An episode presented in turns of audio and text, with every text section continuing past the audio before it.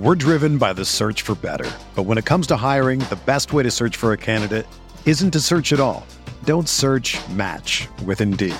Indeed is your matching and hiring platform with over 350 million global monthly visitors, according to Indeed data, and a matching engine that helps you find quality candidates fast. Ditch the busy work. Use Indeed for scheduling, screening, and messaging so you can connect with candidates faster.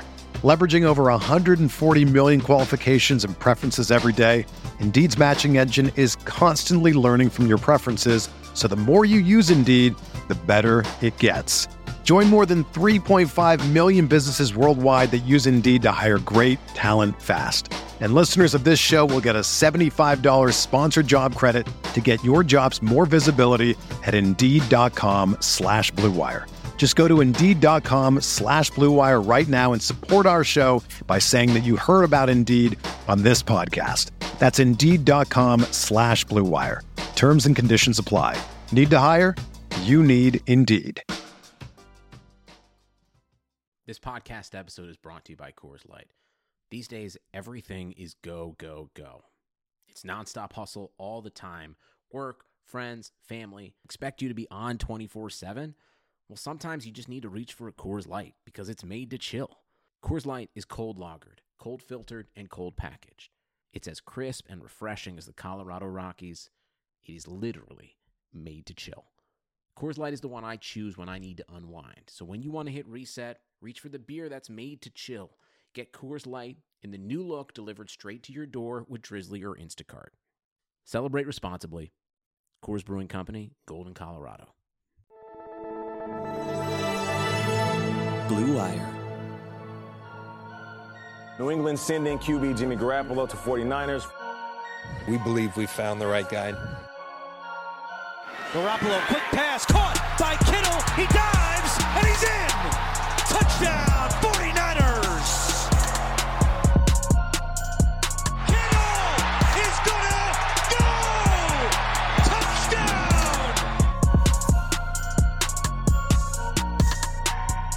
What's up, everybody? Welcome to Striking Gold, your 49ers podcast on the Blue Wire Network. My name is Rob Louder. I cover the 49ers for NinersNation.com. And y'all are blessed tonight. You know why you're blessed? Because making his triumphant return to our ranks is none other than the host of Blue Wire's press coverage con- podcast, my incomparable partner and co host here on Striking Gold, the great Eric Crocker. What's up, dude? Yeah, I, I, mean, it really feels good to be back, especially um, now that season is here, preseason is over. We have some really good things to talk about. Um, you know, heading into week two, coming off of a win, so uh, I'm excited to talk about some 49er football. You sound excited, bro. You just sound out of your mind right now. You, you, sound, cool. you, you sound cool as ice. But all right, so like like Eric said, we're coming to you the 49ers have it's Wednesday. The 49ers have played their first game of the season and they won. They won their first game of the season. Uh, they went on the road all the way across the country to Tampa Bay, played in some pretty horrible conditions. And I would like to say, if none of you have ever experienced heat combined with humidity, it is horrible. It is something else. And I can understand if you live there, it becomes a little bit less horrible. No, but, it, sucks. Even when you live there, I, I went to college in Arkansas, um, right next to you know Louisiana. Uh, it, no, no matter how long you're there, it, it, was terrible. I was there for two years. Um, never got used to it. It, it sucked. Matter of fact, uh, quick story. One day, I think it was our first day in helmets. My junior year of college, I was a junior college transfer, and it was so hot like so hot. I told myself if this is what playing football in the South is like, I'm going back home to California. So it was like 100 degrees, but like with the heat index, it was like it felt like 115 or something like that. It, it was ridiculous.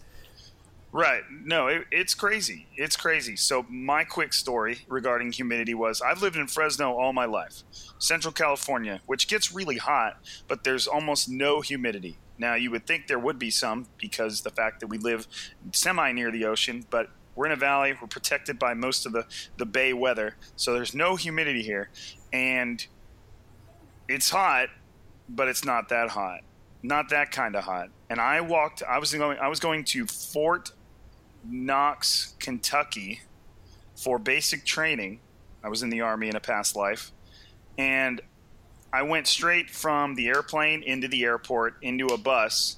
And when I got off the bus, I felt like somebody literally had a wet towel standing next to me and slapped me in the face. I had no idea what just happened. I can't even begin to, through this microphone, describe to you the look that was on my face.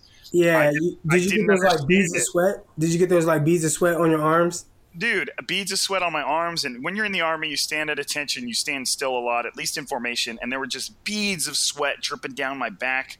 And, it, and like I was, I had sweat on my knuckles. I had sweat on the tops of my hands, like places where I've never really sweat before. Like I had no idea what was going on. I couldn't understand it. I was just so frustrated. I was like, "What's happening? How is this real?" Yeah. And uh, like, you know, during when you're when you're in the army, you do little like what they call field time, where you're like out in the in the forest training, and we would be out there for like five or six days, um, and then you'd come back in, shower, and then basically in the same day head back out there, and you'd just be camping out there doing your army stuff. Well, you would shower, and you the moment you walked back outside, you felt like you needed another shower. Right. Yep instantly. So a, from a player's perspective, it's incredibly difficult to stay hydrated. You're constantly sweating. And if you haven't been raised in that environment, or at least become accustomed to it, which the 49ers weren't there for very long before the game, it will take it out of you incredibly quick. So a lot of people are quick to like be how could how could these guys be battling dehydration issues? How could Matt Breida come yeah. off the field? How could Robbie Gould, the kicker, how could the kicker come off the field for hydration? That is 100% understandable. K'Waun Williams, I don't even know if he played in the second half. Um, he was right. dealing with dehydration, so Right. Your muscles will start to seize up. You'll start cramping because you're not getting fluids to your body. It's insane. Okay. So right. that was just me setting the scene. But yeah, the 49ers won it. They managed to come through uh, 31 uh, 17. It was a very ugly game. Uh, the 49ers had three touchdowns called back to penalties. They ended up getting 11 penalties for 87 yards. Uh, they turned the ball over twice. One of them was a pick six uh, by the old Jimmy G. Um, but they managed to create four turnovers. And we're going to talk about this more in detail in a little bit. But my first takeaway from this game was the 49ers have a freaking pass rush. Okay, now the Buccaneers' offensive line is not the litmus test you necessarily want to give your defensive line to understand if it's got a pass rush. It's not very good. Um, neither is Jameis Winston, but yeah, right. The they came out firing on all cylinders. But Rob, also though, I mean, people talk about offensive line and offensive line depth. There are not like the like the NFL has a shortage of offensive line. Right. So if right. you have a good offensive offensive line, you're in a really good place. Um, I think the 49ers just being able to send out five guys uh, consistently per week, um, just the guys that we have, like that's kind of a blessing because right now a lot of teams don't have that. So I know we get so accustomed to like you know, um, you know, watching our guys and knowing where our you know short shortcomings are, but a lot of teams are really struggling with offensive line talent and depth. Right, right. So that's and and, and so that to Croc's point, he's saying the 49ers are going to find themselves at an advantage frequently throughout the season. They have a an unreal amount of depth at the defensive line. They have five first round picks, um, and they and the guys that are backing them up are solid. You know, when your backups are Solomon Thomas, DJ Jones, uh, Ronald Blair, guys that have already proven that they can get in there and make something happen, guys that could probably see a bigger starting role on other teams. Um, you know, are, are your backups. You're in good shape. So, to to to my point, what I was saying is that that they were they were able to put something on tape they were able to create, uh, you know, waves and create turnovers and show up on the stat sheet. Uh, Dee Ford had a sack. Nick Bosa had a sack. Um, it's just the guys that you want to see create these things are creating them, at, at, least in week one. Nick Bosa had three quarterback hits. Dee Ford had one. Uh, Nick Bosa had a tackle for loss. Uh, Pro Football Focus actually had Nick Bosa with two sacks, and I know they got that because at one point Eric, Arik Armstead and Nick Bosa kind of met the quarterback at the same time. I'm surprised um, the NFL didn't give him a half sack for that. As soon as right, I saw I, that, I thought half sack. Right, they were they were both there, so it, it was interesting. So kind of Arik Armstead should have 0.5 instead of one. Nick Bosa should have 1.5. Uh, Pro Football Focus had him with uh, six total pressures, which was the best of any rookie and then his success rate as a pass rusher was the third best out of any defender. So the guy who they took overall, a number two overall, is instantly stepping up, and that's with a limited amount of practice. You know, he had a he, has been dealing with that ankle injury. He's probably not going to practice much that much this week because that ankle injury. I don't I don't think he'll have any problem going on Sunday, but they're probably just going to rest him. But and that's why this guy. That's why they took this guy number two overall. He's a pro as a rookie. He knows what he's doing. He's incredibly refined. That's not to say there's not stuff he's not going to learn because he's going to learn a lot, especially when he goes when he goes. But I mean, the Buccaneers' offensive tackle is it Donovan Smith? Don, Donovan. I, I, don't know his name, but I know uh, Bosa was whooping his ass. Well, there was a few times um, the left tackle got Bosa. Um, Bosa fell down kind of a lot. Um, he does fall down a lot, bro. Yeah, he, he, he fell down, a, lot. a lot. His change of direction, obviously, right now is kind of poor coming off of the. Uh, the high ankle sprain and just kind of you know getting back in the swing of things. Um, I mean, the, the, dude hasn't really played any football, meaningful football, in a really long time. So, uh, you know, rusty or you know, still kind of hurt or whatever. I guess you expect some of those things, but um, overall, like you said, I mean, six quarterback pressures. Right, know, right. So okay. So I'm gonna I'm gonna stop. I could we could talk about the pass rush. I could talk about that all 30 minutes, and then we'd be done. We get no, nothing else. So what, what, what do you want to hit on, uh, Croc? What was one of your big takeaways from the game? Um, I, I think overall, I, I saw a lot of people asking what what do you, what what's the under over for 49ers takeaways in the game, and a lot of that had to do with the lack of takeaways, interceptions, um, just heading into this season, right? Last year, only five total takeaways, two total interceptions. And people knew that the Buccaneers, led by Jameis Winston and really Fitzpatrick uh, last year, you know, they're prone to turning over the ball, right? Throwing interceptions, making mistakes. And there was a lot of that. you know, there was a lot of that. Uh, it, it, was really good to see the 49ers get their hands on so many balls. Uh, there were two just flat out drops so on top of the three interceptions that the 49ers did get, which was great because that's more than we had all of last season, uh, there were, you know, still more opportunities. I think Tarvarius Moore uh, dropped one on the goal line that, I, I mean, Jameis Winston got knocked down. Like there was nobody there to catch him. He runs a 4 3. He would have scored, it would have been a 100 yard interception return. Um, also, Kwon Alexander, in his short time playing, he dropped an interception. And I, I know a lot of people thought he would have gotten the pick six. I, I don't think so. I think he would have gotten tackled, but uh, you know, would have put the 49ers in good field position, and you know, just would. I mean, there was really an opportunity for five interceptions, for five, like legit five picks that just hit our guys' hands. Uh, so I think more than anything, I think the pass rush had a lot to do with that. Jameis Winston also, you know, just what he's prone to do uh, had had a lot to do with that as well. But that that's one of like that's probably the biggest takeaway. When it was good to see a pass rush, it was good to see the takeaways because that that travels no matter who you're playing against. Right. It was awesome to see Richard Sherman get his first pick with the 49ers. And not yeah, only yeah. his first pick with the 49ers, it was a pick six. He was basically running the route for the, uh, I think it was running back, actually. I think it was Ronald Jones. Yeah, I, I actually stood up. I was so excited. Yeah. I mean, good was, job. Good for him he was just it, it, looks like a ball that was thrown right to him when it really was if you know anything about sherman he was he was kind of just guessing not guessing but predicting the route so he kind of ended up and even uh, uh, Bruce Arians said that uh, Ronald Jones ran the wrong route and he should have been where the ball was. Well, Richard Sherman was where the ball was. So it, eh, that's an interesting, you know, pick for him. I'm glad he finally got one with the Niners because obviously the guy's overflowing with talent. It just quarterbacks weren't really thrown his way. So my second takeaway is what is going on at receiver because the 49ers have a whole lot of mm, I don't know going on. You know, like uh, George Kittle was far and away the most productive pass catcher he caught eight passes for 54 yards. You know, some of the obviously not a not a huge yardage total, but he was targeted eight times and caught eight passes.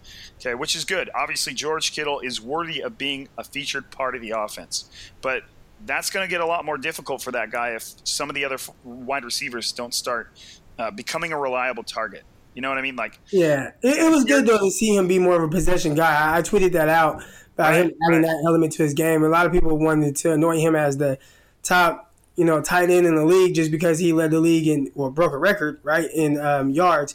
But I, I wanted to see him add that element to his game um, before I kind of just gave him that spot. And clearly, you know, he is the big play guy that nobody else at tight end has shown to be. But to see him be able to line up on the outside and just run a slant and win multiple times in the clutch, that was what I wanted to see more than anything because that's what we saw from Rob Gronkowski, right?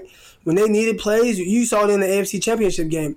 They lined him up. He had Eric Berry on him, and he just would run a slant and you know and convert for first down. And we saw that down the clutch, uh, down the stretch in, in, in the clutch uh, a couple times. So yeah, you know, not a huge yardage game for him. Probably would have been better if those two touchdowns weren't taken away. But just seeing him, you know, be able to be not only, you know, stretch the field like we know he can do, but just that possession guy to win with his routes on the outside, I, I was extremely impressed by that. Yeah, me too. And and you and I have had this conversation, whether it was on Twitter through text. Like, the biggest part of Kittle's game that I want to see show up is he. It's him against a DB or a safety or a linebacker in the end zone. Go up and get the ball. And don't let anybody else beat you for it. And he kind of was showing a little bit of that off. And to your point, you know, uh, when you run that slant, and you know all you have to do is get your body in between the quarterback and the DB, and I'm going to catch this and there ain't nothing he's going to do about it behind me. That's that's the quality that we started to see, you know, and and and, I, and good on Shanahan for the guy is so smart and and he's pretty self aware. Even George Kittle broke the record last year, and he probably, at least in the beginning of the season, was not a featured part of that offense. He's a great aspect of it, but now knowing what he has, Shanahan can go forward, knowing what he can give Kittle and, and how he can feature him, and what he can, how he can scheme him open, and it's even more than he already has. You know, Yeah, so, and I think everybody wants like a wide receiver one, and I think right now, like you know, you you talked about what's going on there, who's going to step up. I think until we figure out who is going to step up, and there's a lot of young guys there trying to figure it out right now.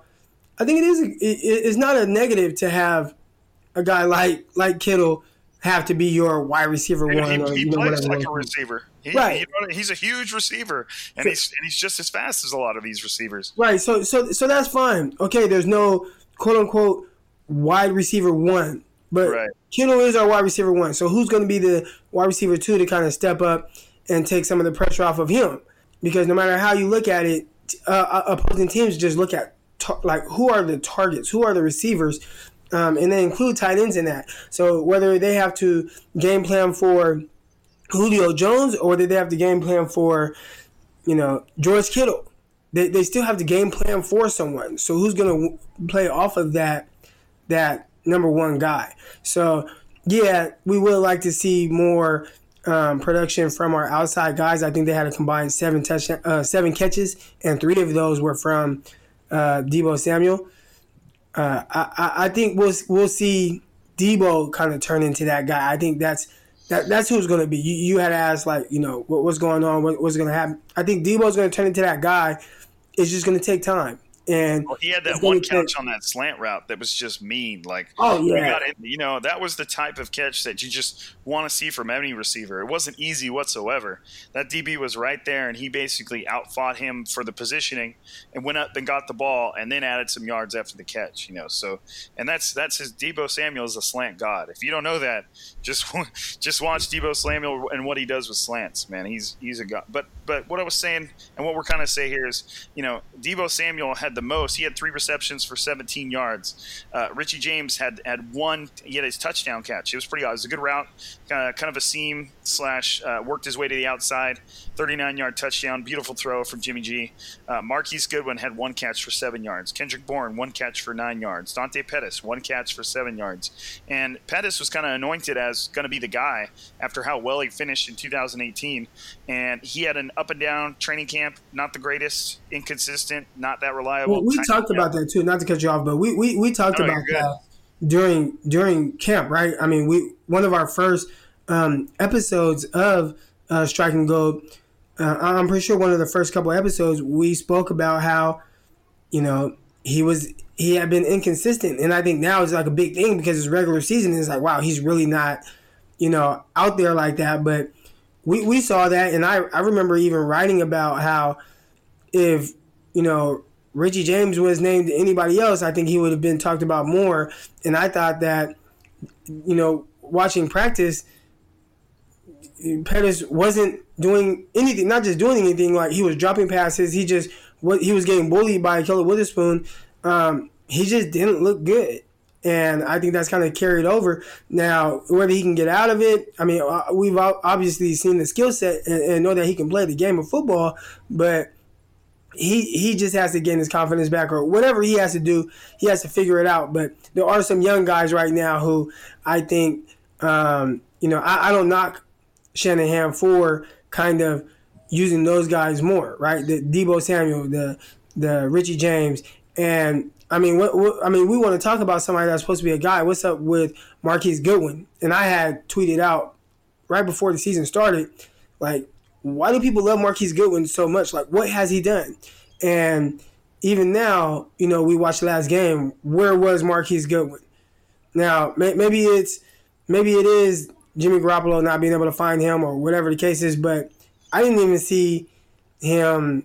Uh, there was one deep crosser that he kind of dropped. It was kind of behind him. Uh, Jimmy threw kind of behind him, but yeah, it was yeah. A, it was a rough throw, but also it was one of those that you know I'm a former receiver. Catch DB, you know, like if that ball gets anywhere in your radius, that's that's your pride. That's you have your, to adjust. That's your that you have to adjust. and You have to catch it. That's that's your respect. That's your that's your job. Like yeah. if, most if guys would have stopped. You, what what guys do is they kind of like jump a little bit and turn their body in the air because it, it, so if you leave your feet it kind of slows you down, right? So they would jump a little bit, turn their body, adjust, and catch the ball, and just catch it falling backwards. What he did was try to catch the ball while still running full speed straight ahead. So that is not going to happen. Um, so unless you just have like Jimmy unless you have like super strong hands, and that's right. not the case with uh, Marquise Gilbert. He does make tough catches sometimes, but he just doesn't consistently have like those just you know uh, DeAndre Hopkins hands. Right, and I don't I don't envy Jimmy G for having to throw a crosser to a guy who runs like a four two something. You know what I mean? Like right. that dude's moving laterally in front of you. That's a hard target to hit, and that's just Jimmy. that's Jimmy G's job. That's he's got to get that that, yeah. that coordination and that chemistry down. But that's no easy task, man. The faster the guy is, and if he's moving laterally to you, uh, the harder it is to hit a moving target. You know, but I'm not I'm not going to make excuses for Jimmy G. But speaking of Jimmy G, um, Croc's already put it out on Twitter.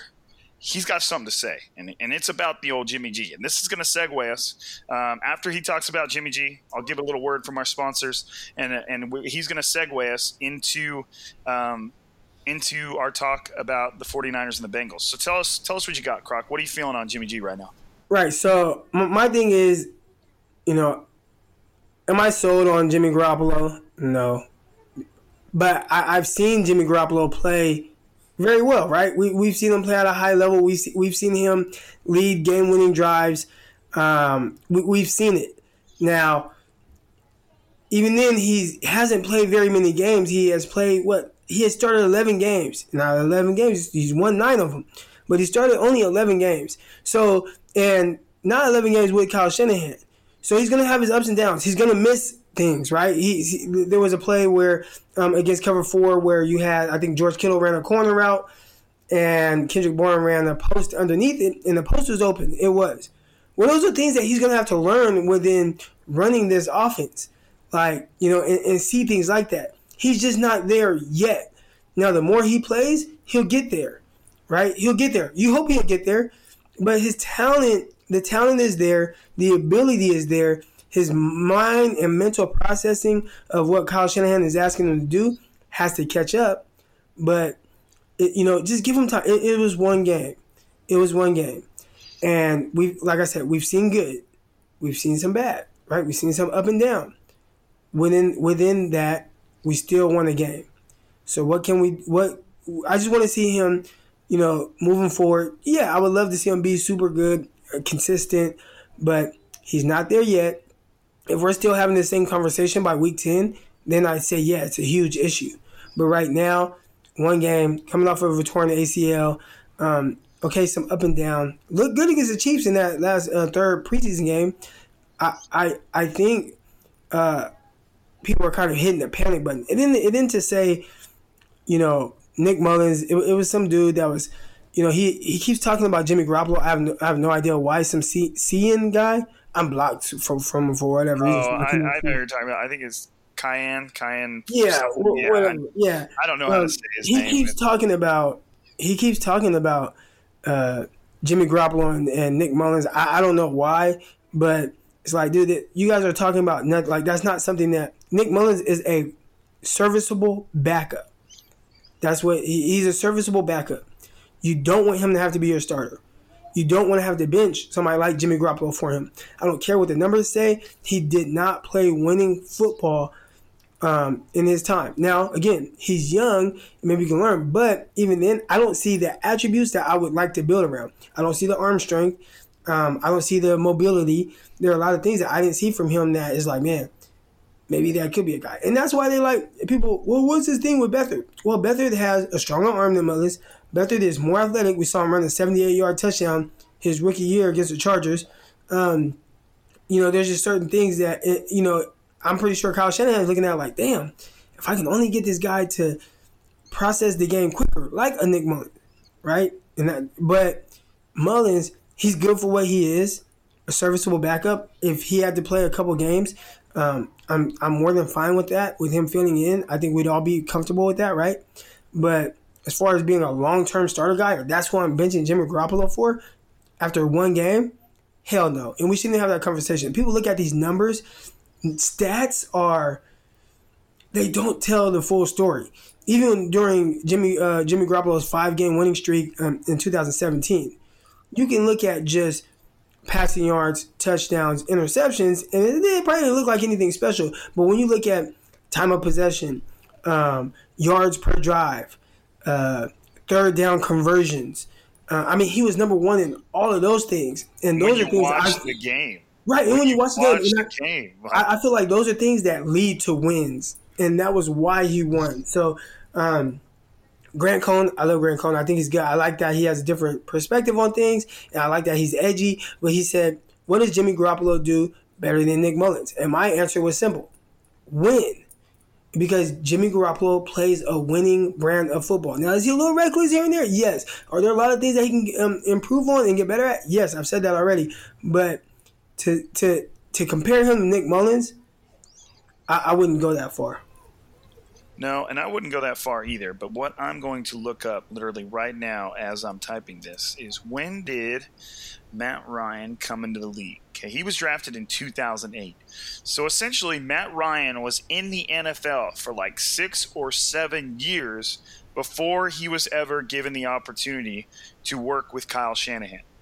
Okay, and when in Matt Ryan's first year in that offense, he struggled quite a bit.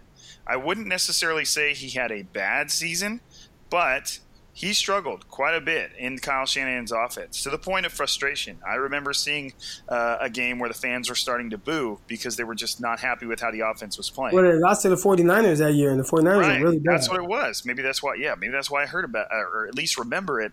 So it's if a, a quarterback that is that experienced and had started that many seasons still has to wrap his mind around Shanahan's offense, then just give Jimmy Garoppolo a little bit of a break. Like. Give him some time, and especially the fact that he started 11 games. Um, yes, he's had two off seasons with the team now, so he's learning it. I'm not. I'm not going to give this guy a laundry list of excuses for which he can check for which ones he wants to use, but give him some time. Not only that, and to Crocker's point, and you never really mentioned it, is the dude is coming off a torn ACL, the first torn ACL of his life. And if you don't know how the mechanics of a quarterback's throw work, especially one who throws the ball as quick as Jimmy G, and one who's used to throwing it that quick, a torn ACL can have a huge impact. It all starts in your feet, anchoring your feet, twisting your legs and your hips, and building the torque. And then the arm is almost like the secondary. Then you're just whipping that thing around and throwing the ball. So there are going to be throws that Jimmy Garoppolo is used to making that he's still got to realize that he might not be able to make because of that injury and because of the way he's he's as he slowly recovers it he'll find himself making those throws more often but you got to give the guy at least a little bit of a of a grace period to, to rebuild himself back up whether that's mental toughness physical toughness physical ability so it's just give the guy some time. Give the guy some time. So, Right. with, that, with that being said, uh, we got to give a shout out to our sponsors, and we're picked up a new one this week. And Jimmy Garoppolo was wearing a pretty clean suit after the game, so we're talking we're talking suits here, and we all know we all want to look like Jimmy G. So, to that point, every guy looks better and feels more confident when he puts on a suit. There's one problem: guys keep buying generic off the rack suits. I'm guilty because the suit has a price tag. That's why Blue Wire is pumped to partner with Indochino for an amazing deal on a new suit. Indochino is the world's leading made to measure menswear company. They make suits and shirts to your exact measurements for an unparalleled fit and comfort. Looking to get married? They have tons of options for those looking to get the outfit for their wedding party. It's so easy to get started. Visit a stylist at one of Indochino's 40 showrooms in North America and have them take your measurements personally or measure at home yourself and shop online at Indochino.com. This week, any striking gold listener can get any premium Indochino suit for just 369 bucks at Indochino.com when you enter the Blue Wire code at checkout. Okay, and the shipping is free. So big time savings there. That's Indochino.com, promo code Blue Wire for any premium suit for just 369 and free shipping. It's an incredible deal. Premium made to measure suit. Once you go custom, you don't go back. So if you want to look like Jimmy G, has nothing to do with his face, has nothing to do with his illustrious jawbone. Just get the suit. Just get the suit. Moving on, we got one more sponsor to bring your way.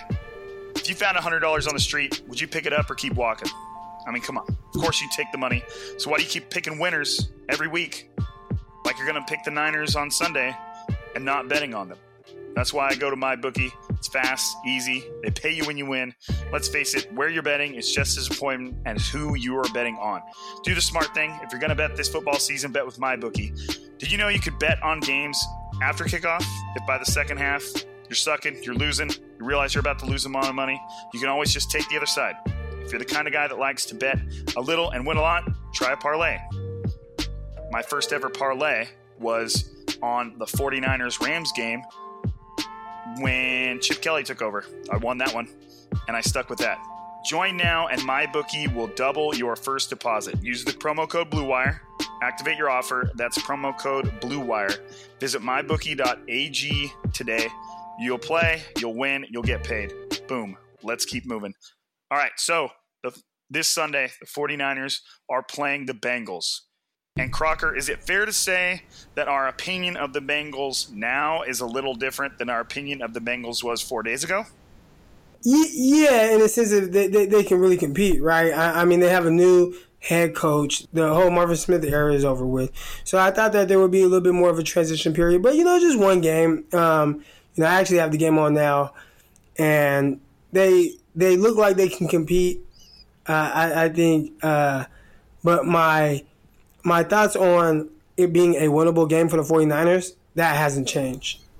No, and it shouldn't. It shouldn't. And if anything, it's kind of like twofold for me. My confidence in the 49ers grew quite a bit based on what I saw from Sunday.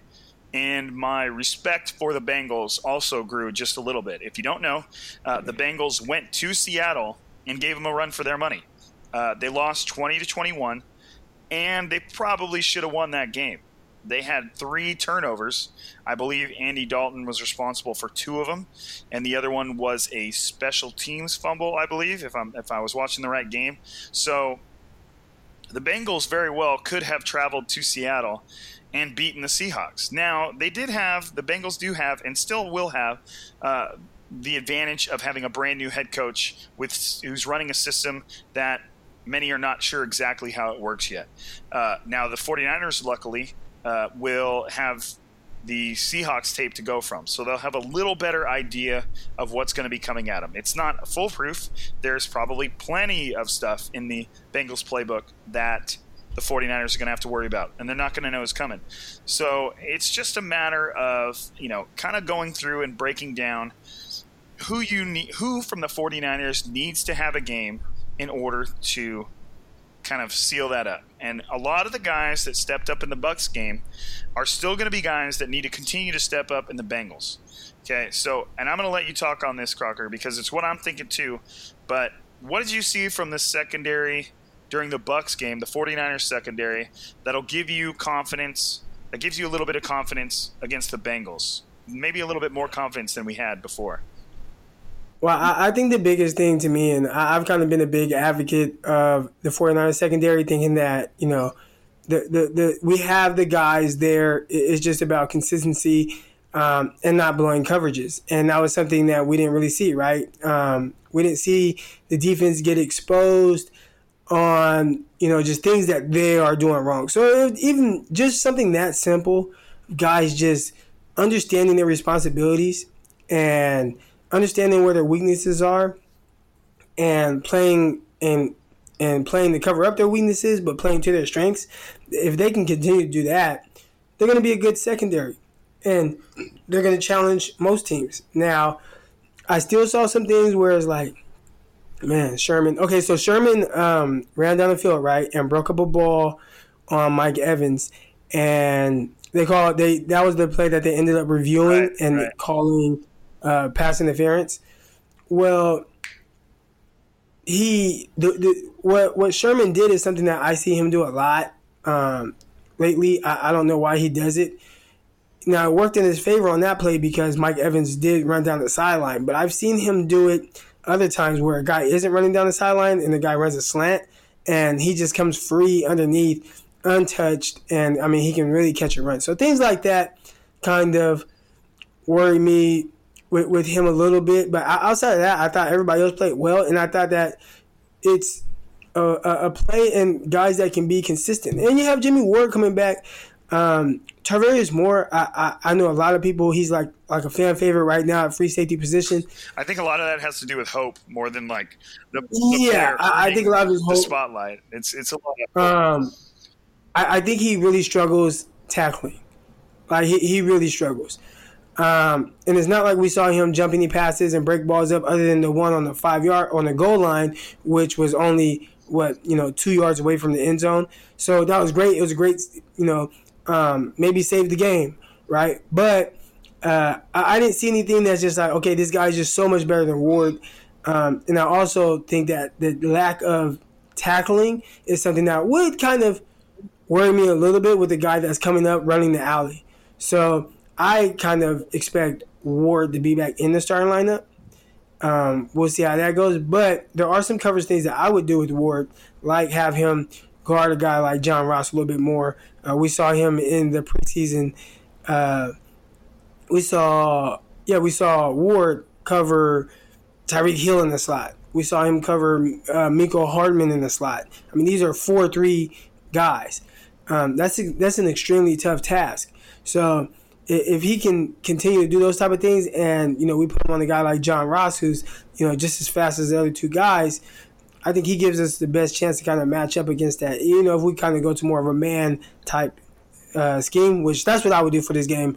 Um, I'm not scared of their receivers outside of Ross, who I think is just extremely fast. Um, I think his numbers from last game, I think people would look at it and be like, "Oh man, we got to watch out for John Ross. He had four, four catches, whatever, for 160 yards." But when you watch the games, his numbers were extremely inflated. He had like four drops. Um, I think that the, the the two huge plays that he had weren't plays that I think consistently happened throughout a season. Um, one was a wheel route on a flea flicker, so it was kind of like schemed up on the flea, flea flicker. He kind of leaked out. Um, the other one, the quarterback just threw it up into double coverage, and the safety, for whatever reason, was standing there, like just standing there looking at the ball. He jumps up and he just completely misses the ball. So those are the things that I think will happen consistently. Um, so I, I'm still the jury's still kind of out on John Ross and who he is and what he'll be um, this upcoming game. Outside of that, I think Tyler Boyd is solid, but I have no issues putting somebody like uh, Ahkello Witherspoon on him and saying, "Hey, Ahkello, wherever Boyd goes, you go, and don't let him catch the ball." And I feel like that's a task that, that that's somebody who I think he'll have trouble against somebody like Ahkello Witherspoon. Um, and you know, there's no AJ Green, there's no Joe Mixon. I think the defense, the secondary is going to come come out strong. The defense in general, uh, they can they can get after something. We'll we'll talk about that. Uh, Bengals offensive line too. I mean, just super super wounded. Uh, that I think the Bengals are in trouble. I, I think they're in trouble. It, the only thing that they have working for them is it's an away game for the 49ers, and we'll see how focused they are. How focused have they been in Youngstown? Um, you know, you don't have your regular routine and things that you typically do. Uh, outside of that, I, I don't. I, am not. I'm still. I hear other people talking about the Bengals like, oh, well, watch out for them. No, I'm not. I, I think this game can get ugly. It can get ugly, especially if 49ers offense just plays a little bit better.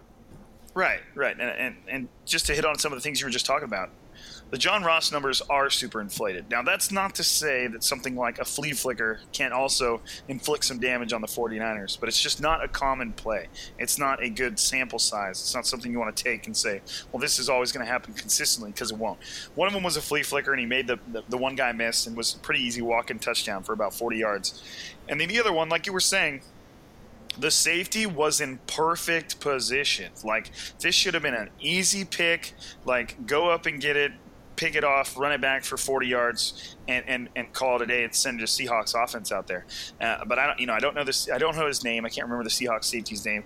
But he came up to make the play, and he just flat-footed it, kind of waited for the ball to come down, misjudged it by literally about a yard and a half, went up, and the ball just went over his hands right into Ross. So it's right, like, and it wasn't like Ross like jumped no, Ross over go up and get it guys or anything like that. He like, like, oh look, look, like he missed it. like, thank Right, you. right. It was either uh, Tedric uh, Thompson or McDonald. Those are their or McDougal or whatever. Those, those are their two. Uh, the I think it Seahawks two. Thompson, but it was just it was a silly play, one that most of the safeties in this league are going to make. It was crazy. It, so I'm not as concerned about John Ross either.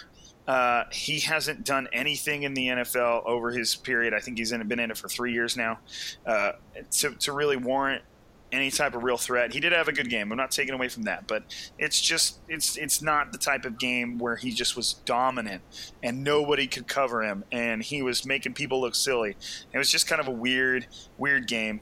Um, you know, I wouldn't even get too invested in him in fantasy. Like it's just I don't think that's going to be something that sustains itself. But um, like you mentioned, I'm really thinking the 49ers have, and this will be the case often, but the 49ers have a real chance to get after uh, Andy Dalton. And you know the the Seahawks defense was able to do pretty well uh, in defense. The the Bengals were relying a lot on their kind of quicker over the middle pass game with a few deeper passes uh, kind of sprinkled in. The the Bengals offensive line gave uh, let me see five sacks. They gave up five sacks to the, the Seahawks defensive front, which is good, but I don't think it's it's 49ers good. And, you know, I think DeForest Buckner is going to come out in this game and kind of a little frustrated for how uh, the, the, last game went for him. He wasn't able to quite able to have the impact uh, he would normally have, which is okay considering he's been having that impact. It's time for a few other people to help take the load off that guy's shoulders. Um, but one of the things I noticed about the 40, 49ers like little wide wide nine alignment is and I don't, and I'm not an expert on the offensive line and where their assignments will be, but it seems like it's going to leave Buckner open to a lot more double teams because he's a bit more on an island there towards the middle. And if they're running any kind of a zone blocking scheme or any scheme that really dictates blocking the most dangerous man or anybody that's in this area, he might face a lot more double teams. So it could be a rough season for him. They, I know that the 49ers were hoping to give him more space in that wide nine alignment room for him to work and do his thing, but it also could subject him to more double teams, which I've seen him take on double teams in outstanding ways, and I've seen him get just get blown up. He's a tall guy, so if he gives up that height to two different offensive linemen at the same time, uh, a lot of times he's going to end up on his butt. So it's, it's just it's tough. So, but that, I'm kind of digressing here. I really think the the defensive line and the pass rush is going to have some success against the Bengals.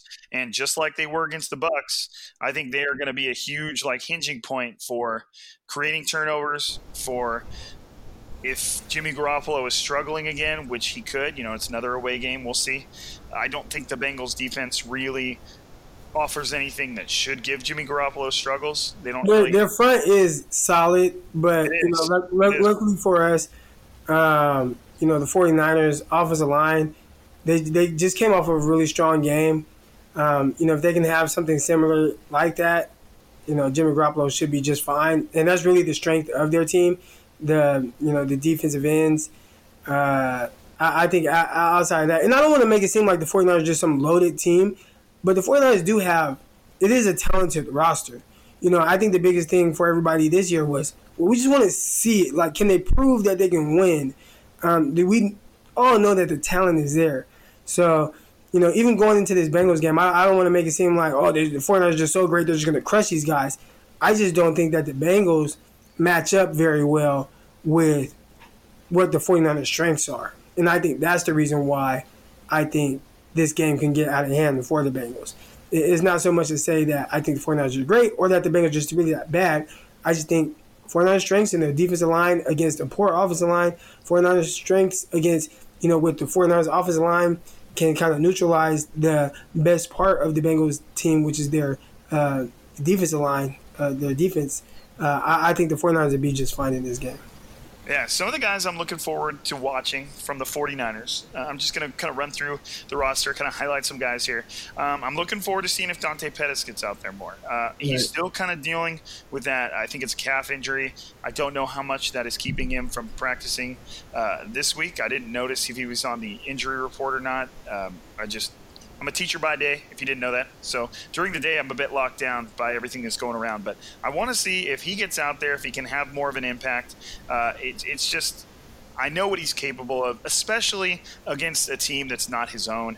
Uh, you know, he looked tremendously better in regular season action than he did in training camp, going against guys that kind of know what he can do and know what kind of the routes he's running, stuff like that. I feel like uh, he'll have more success once he gets out of there on the field against a different defense. Uh, another guy I'm, i want to watch, or at least pay a little bit more attention to, is Weston Richburg, the center.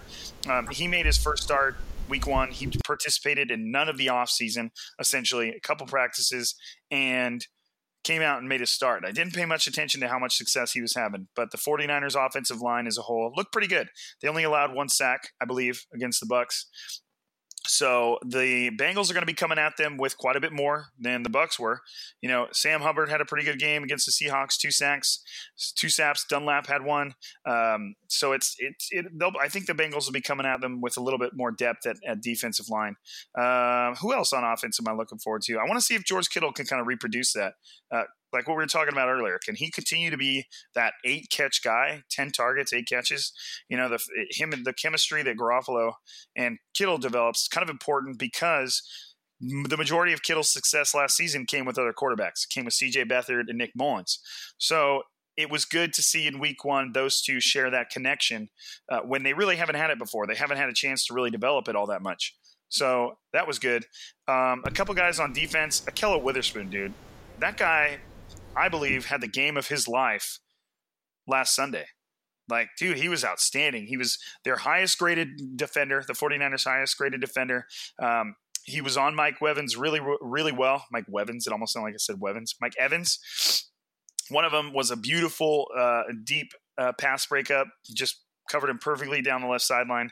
Another one was over the middle where he was real physical and kind of came right into him and, and broke up the pass and obviously got the pick six to seal the game, being in the right place at the right time. He just had a game, and that is something that you love to see because because the 49ers are super dependent on developing a number two corner opposite Sherman. And I say that for two things. One, they want to have both sides shored up, but two, Sherman's not going to be around forever. And they want to have a guy that they could kind of rely on once he takes off. And it was good to see Witherspoon get a little bit of redemption. Um, I know that Fred Warner, in fact, I'll, I'll, we know kind of at this point what to expect from Fred Warner because he's been pretty good. I'm looking forward to seeing Kwon Alexander for an entire game because that guy was gone pretty quick. He put a little lick on Jameis Winston when he was sliding, got ejected from the game. It was understandable. Uh, he hit him in the head. It was it was bang bang. It was quick, but at the same time, that's just how it works. So, uh, are there any guys that are, you're looking forward to, man? What are you thinking? Nah, I think you you kind of you know covered it. The the guys I want to see. I just want to see guys play together as a unit and get some receivers more involved to kind of take some of the pressure off of George Kittle, or just the fact that George Kittle has to do everything. Um, you know, I really want to see uh, Deebo Samuel. I, I want to see them do more things to Deebo Samuel's strength. I thought everything was kind of with him. A lot of the concepts were him downfield. I would like to do, see him do more intermediate like route runners and kind of get him the ball in space. Right, and we've got Matt Breida who's going to be stepping in. Tevin Coleman Coleman is dealing with a high ankle sprain. He's probably going to be out. My guess would be at least maybe three or four weeks. Uh, Matt Breida is going to step in, which if he's healthy, he's outstanding. He's he's an outstanding back. And the Bengals don't have the greatest rush defense, so it'll be interesting to see uh, if Matt Breida can step up. Uh, Raheem Mostert, same kind of uh, feelings towards him. He had an unlucky broken arm last year, but before that, he looked outstanding. Both of them are extremely fast. Both of them can catch the ball really well. So I think the 49ers backfield is going to have a lot more success this week than they did last week. Um, they only averaged about three three yards per carry last week, and I think they're going to do a little bit better today. Raheem was doing real well. He averaged 4.4 and broke off a couple runs that were kind of like uh, statement runs there towards the end of the game that kind of put it away for the 49ers. Uh, had a pretty mean stiff arm. So uh, I think the 49ers backfield will backfield will do pretty well. And obviously the main main person I'm going to watch is the, to your point, the old Jimmy G. Like, can he go out there and put together a little bit of a game? Uh, a little bit better game than he had against the Bucs and just be to me. I don't need my quarterback to make crazy plays. Like it doesn't have to be this huge downfield threat to me. Just be reliable, be consistent, right. be reliable. I mean, just be what we've seen. Right, right? Like, just be what we've seen, and even right now, you know, until he kind of really gets it down, just be a good game manager and don't throw outside the numbers from the far hash to a squatting cornerback. and when we say squatting, we mean squatting. Now, at the yeah. same time, I wonder how real this is. What do you think? You tell me if I'm if I'm just BSing here, Cog. But it was on the the the Bucs sideline. Like, how easy is it from a quarterback's perspective to lose a defender in the sideline because he acted like he didn't see that guy at all. And yeah, I, I, don't know. Out there, and he was only like three or four yards away from Coleman, and he just darted in front of the ball and, and took it off. I mean, it was on the Bucs sideline, so he's essentially uh, standing amongst all the Bucs players. It was just weird, dude. It was it was a little weird. Yeah, to me, it just really looked like a premeditated throw. It, right, it almost right. looked like no matter what I'm throwing here. If you remember back to 2017 with um, Brian Hoyer, I want to say it was the first play of the game against the Rams. Um, uh, Marquise Goodwin maybe ran a quick out and and uh, Hoyer just threw it and I want to say Robey Coleman for the Rams picked it off and ran it back to the one yard line and it was like was like Brian Hoyer why why'd you throw that and it was almost like no matter what he was throwing the ball to that guy and it seemed like something like that like you know where it was just right. he did. had his mind made up that that's where he was going with the ball right and, and knowing Shanahan I'm sure there's some plays that Shanahan calls like, "Don't worry, it's going to be open." You know what I mean? Hopefully that wasn't one of those plays where Shanahan just straight up say, "Oh, Coleman will be open on this one," and he wasn't at all because that would kind of be damaging for a relationship between a head coach and a quarterback. But you know, it was just like you said, it looked very predetermined. But I just want to see him have a consistent game. And what was interesting is usually a quarterback has to win games in spite of the defense. The defense is giving up points, so the quarterbacks has to turn it up. Well, it was kind of the opposite against the Bucs. Uh, the 49ers defense was picking off passes for touchdowns and, and running up the score, not running up the score, but creating some cushion in spite of the fact that the offense couldn't get much going. And, and that isn't all on Jimmy G, but I want to see him just be consistent, keep converting those third downs, and just move the ball without making, you know, the, the throws that he's going to have to ease himself back into the throws he's used to making. You go back and watch 2017, even the, when he was playing amazing, a lot of those throws were super risky, you know, and and and, and those windows are going to close faster. Yeah, he, he's a bit of a gunslinger. He, he right. is a bit of a gunslinger, and I, I compare him to Tony Romo. I like it, dude. I, right. You know, I like that. I loved watching Tony Romo play. He got a lot of grief, especially for 49ers fans, but I loved watching Tony Romo Tony Romo play football, and I feel like if I'd rather have a quarterback that can, uh, you know, that that'll take those risks. But I think right now, as he's still easing himself back into the game, just take the take the easy yards. If, who cares if you're averaging six to seven yards of completion? Just move the ball, and and we'll see what the rushing games um, is able to generate there. You got any any final thoughts on on, on the matchup against the Bengals? Well, the, the big hitters are naturally going to be there because they're built into the offense. So as long as he just kind of continues to play within the confines of of what Shanahan wants him to do, those big hitters on the crossers and the catch and runs like that, that that's going to be there and that's going to boost his yards per attempt and all of that but um, as far as my last little um, notes on the game I, I, I just say I, I, would like to see it be a little bit cleaner 100%. you know we had two touchdowns 100%. taken off the board or, or three touchdowns, right? Two two Kittle uh, touchdowns and one Mostert. Um, just play a little bit cleaner, and even that last game wouldn't even be close. Right. No, I think that's a great point, especially because you know a lot of one, a lot of the common narratives is when a team draws a lot of preseason penalties you know some of that is on the team cleaning stuff up but they're also the refs are a lot more strict and throwing stuff well the 49ers went out week one and still got 11 and three of them wiped out freaking touchdowns so they can't do that again that's how you lose football games. They just got lucky in the fact that Jameis Winston was playing that bad and the pass rush was kind of clicking. So to me, my big thing is I just I'm gonna I'm gonna be looking at that pass rush again.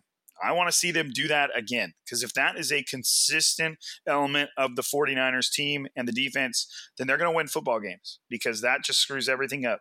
And if the pass rush can get there, I think a lot of the other stuff will fall into place and you'll just have a team that exudes a lot more confidence, you know, and I'm, I'm going to kind of transition that into take care of the football. That's one of the most basic elements of football.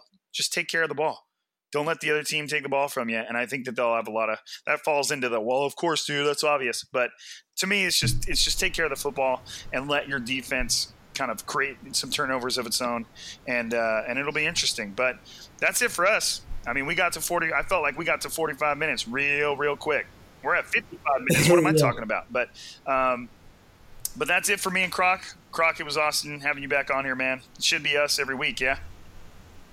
Yes, okay. sir. Every okay, week. so if you don't know the Striking Gold lineup right now, Kevin Jones, the owner and CEO of the Blue Wire Network, will usually take the Sunday episodes, kind of recapping the, the game, and then me and Croc will usually be on, be on here every Wednesday night, recording a podcast for you that's going to be published or excuse you know broadcasted, whatever you want to call it, uh, Thursday.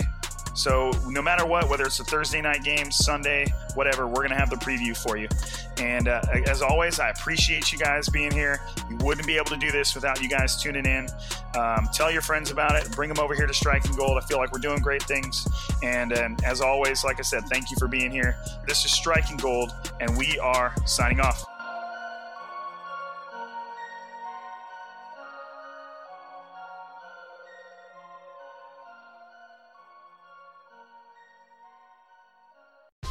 Whether you're a world class athlete or a podcaster like me, we all understand the importance of mental and physical well being and proper recovery for top notch performance. That's why I'm excited that Unifyd Healing is sponsoring this podcast. Unifyd Healing is a new and super innovative global network of wellness centers powered by Energy Enhancement System, or EE System. If you haven't heard of the EE System, you'll want to listen up. This technology promotes wellness, deep relaxation, purification, and rejuvenation. In hundreds of locations across the globe, access to a center is easy and affordable. Interested in experiencing the EE system technology for yourself? Go to unifydhealing.com slash bluewire to learn more and find a center near you. That's U-N-I-F-Y-D healing.com slash bluewire. No material or testimonials on the Unified Healing website are intended to be viewed as medical advice or a substitute for professional medical advice, diagnosis, or treatment. Always seek the advice of your physician or other qualified healthcare provider with any questions you may have regarding a medical condition or treatment and before undertaking a new healthcare regimen, including EE system.